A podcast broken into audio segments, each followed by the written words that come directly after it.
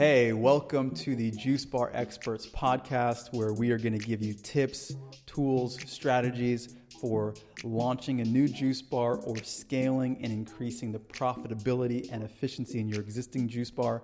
I'm your host, Andrew McFarland. For the last 10 years, I've been in the juice bar business, running my own juice bars, as well as helping hundreds of entrepreneurs all around the world launch successful juice businesses. So, without further ado, let's get into it. Welcome, welcome. Hope you guys are feeling amazing. I'm feeling great. Back from the gym. It was raining, the rain stopped. And I just really love recording podcasts. Not because I just love the sound of my own voice, but because it feels intimate. It feels like I'm getting to just have a conversation with you guys. So today we are talking about your company culture and why it is important. What is it? Why is it important? We're going to answer those two fundamental questions because, first of all, if you are listening to this, I just want to congratulate you because you are diving into aspects of your business that are not obvious I often say that when we're starting this kind of business and any other kind of business, oftentimes first time entrepreneurs focus on things that are obviously important, but they miss the things that are important, but maybe a little bit more abstract and obscure. So, for example, when you're starting a juice bar business, you know you need equipment. You know there's no reality where you're going to start a juice bar business without having a juicer or other things, right? That's just a given. But oftentimes it's overlooked how important branding is or something else, marketing. And company culture is one of those things. It's something that's going to have a really big impact on your business. And I'm going to talk more about that. But if you don't know what it is and you don't know how to cultivate it, then it will not it'll not be a good thing and it won't have the positive impact that you would want it to have. So first let's start by defining what is company culture. So just like certain ethnicities, people within certain geographies have ways that they do things, things that they value, rituals, etc. We would say that makes up the culture. And it's unique to different groups of people and subgroups of people because there's cultures within cultures within cultures, right? But the point is is that groups have common things that they value. And I should say that groups that are in harmony with one another. They have things that they value they have shared visions, shared rituals, and practices and things that they do on a daily basis that then creates the emotional, spiritual, energetic atmosphere that they are all collectively a part of. This is what your company culture is. Okay. And what happens is a lot of time, if you don't know this and you don't cultivate it intentionally, it happens accidentally and it turns into something that you don't want or you're unaware of, and there are negative consequences to that. So let's talk about what the importance is of having company culture and what that will do for your business if you have and accomplish this in an intentional way. So, when you have a great culture within your business, you're going to retain employees longer your employees are going to be more fulfilled in the work that they do. They're going to contribute more because they're more fulfilled. They are going to then share that positive energy with your customers. You're going to attract also more pe- better people who are aligned with your vision. You are going to repel people who don't fit within your company more quickly and easily. And overall, this is going to add value to your bottom line, as well as just the entire experience of your business. It's just going to be that much more beautiful. So, let me give you an example of maybe a common value that a juice bar would have and how you would cultivate this in the culture of your company.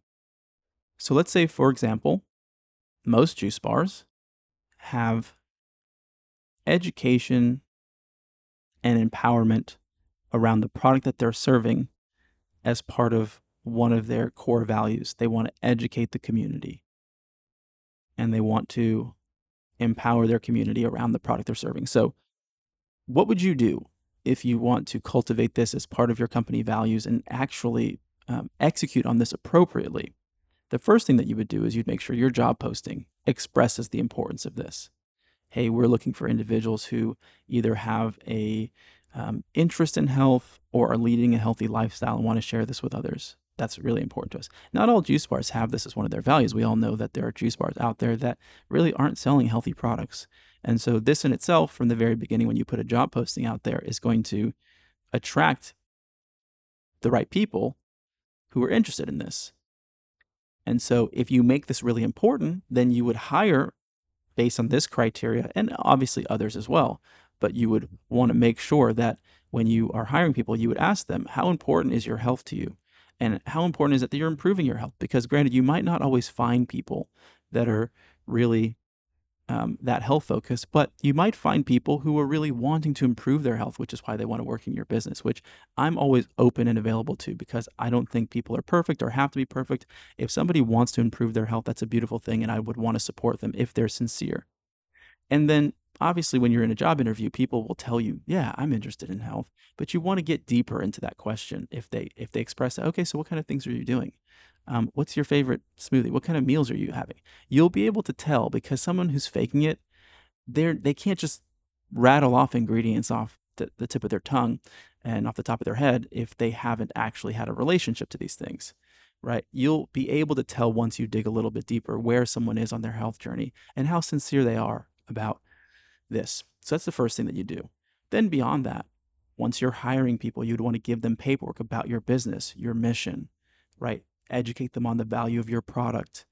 Something that we did in our business is we would test our employees to not only know the recipes, but to know at least core benefits of what it is that they are serving and we just created a, just an overall atmosphere of educating and empowering our staff and our customers. And so we started to attract more people who were interested in this. We did collective fasts together. We didn't make it mandatory, but we invited people. Hey, if you want to join a juice cleanse, everyone on the team's going to do three days. You know, we gave our employees a discount on it, um, and just to cover our costs. But this is these are things that we would do, and this is one value. You might have other values within your business, like being playful or um, helping people accomplish their internal goals. I don't. It's not for me to answer those questions for you you get to choose what's important to you in your business and what kind of company culture you want to create. But you want to make sure that it's intentional. You don't want it to happen by accident. Because if you have a company culture that is just all over the place, what does that do? It disperses your energy. It doesn't allow you to, uh, to take advantage of all the positive attributes that I shared with you before. It will make people who are not very aligned with your company stay longer than they should people who are aligned with your vision and your company will leave when they shouldn't right? There there are all kinds of negative attributes. So you want to make sure that the culture within your company is in well thought out and you create systems practices rituals to nurture those values that you have as a business and the culture that you want to have within your company I could speak about this for a while because there's a lot of things that I've learned and done.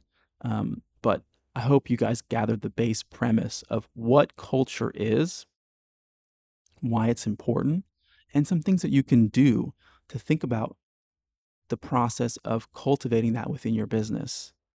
So ultimately, that's what I have to share for you guys today. If you guys need help with this or anything else within your business, feel free to reach out to me at andrew at startajuicebar.com would be happy to discuss how we can support you with your business. We have a full spectrum development firm. We do A to Z business development.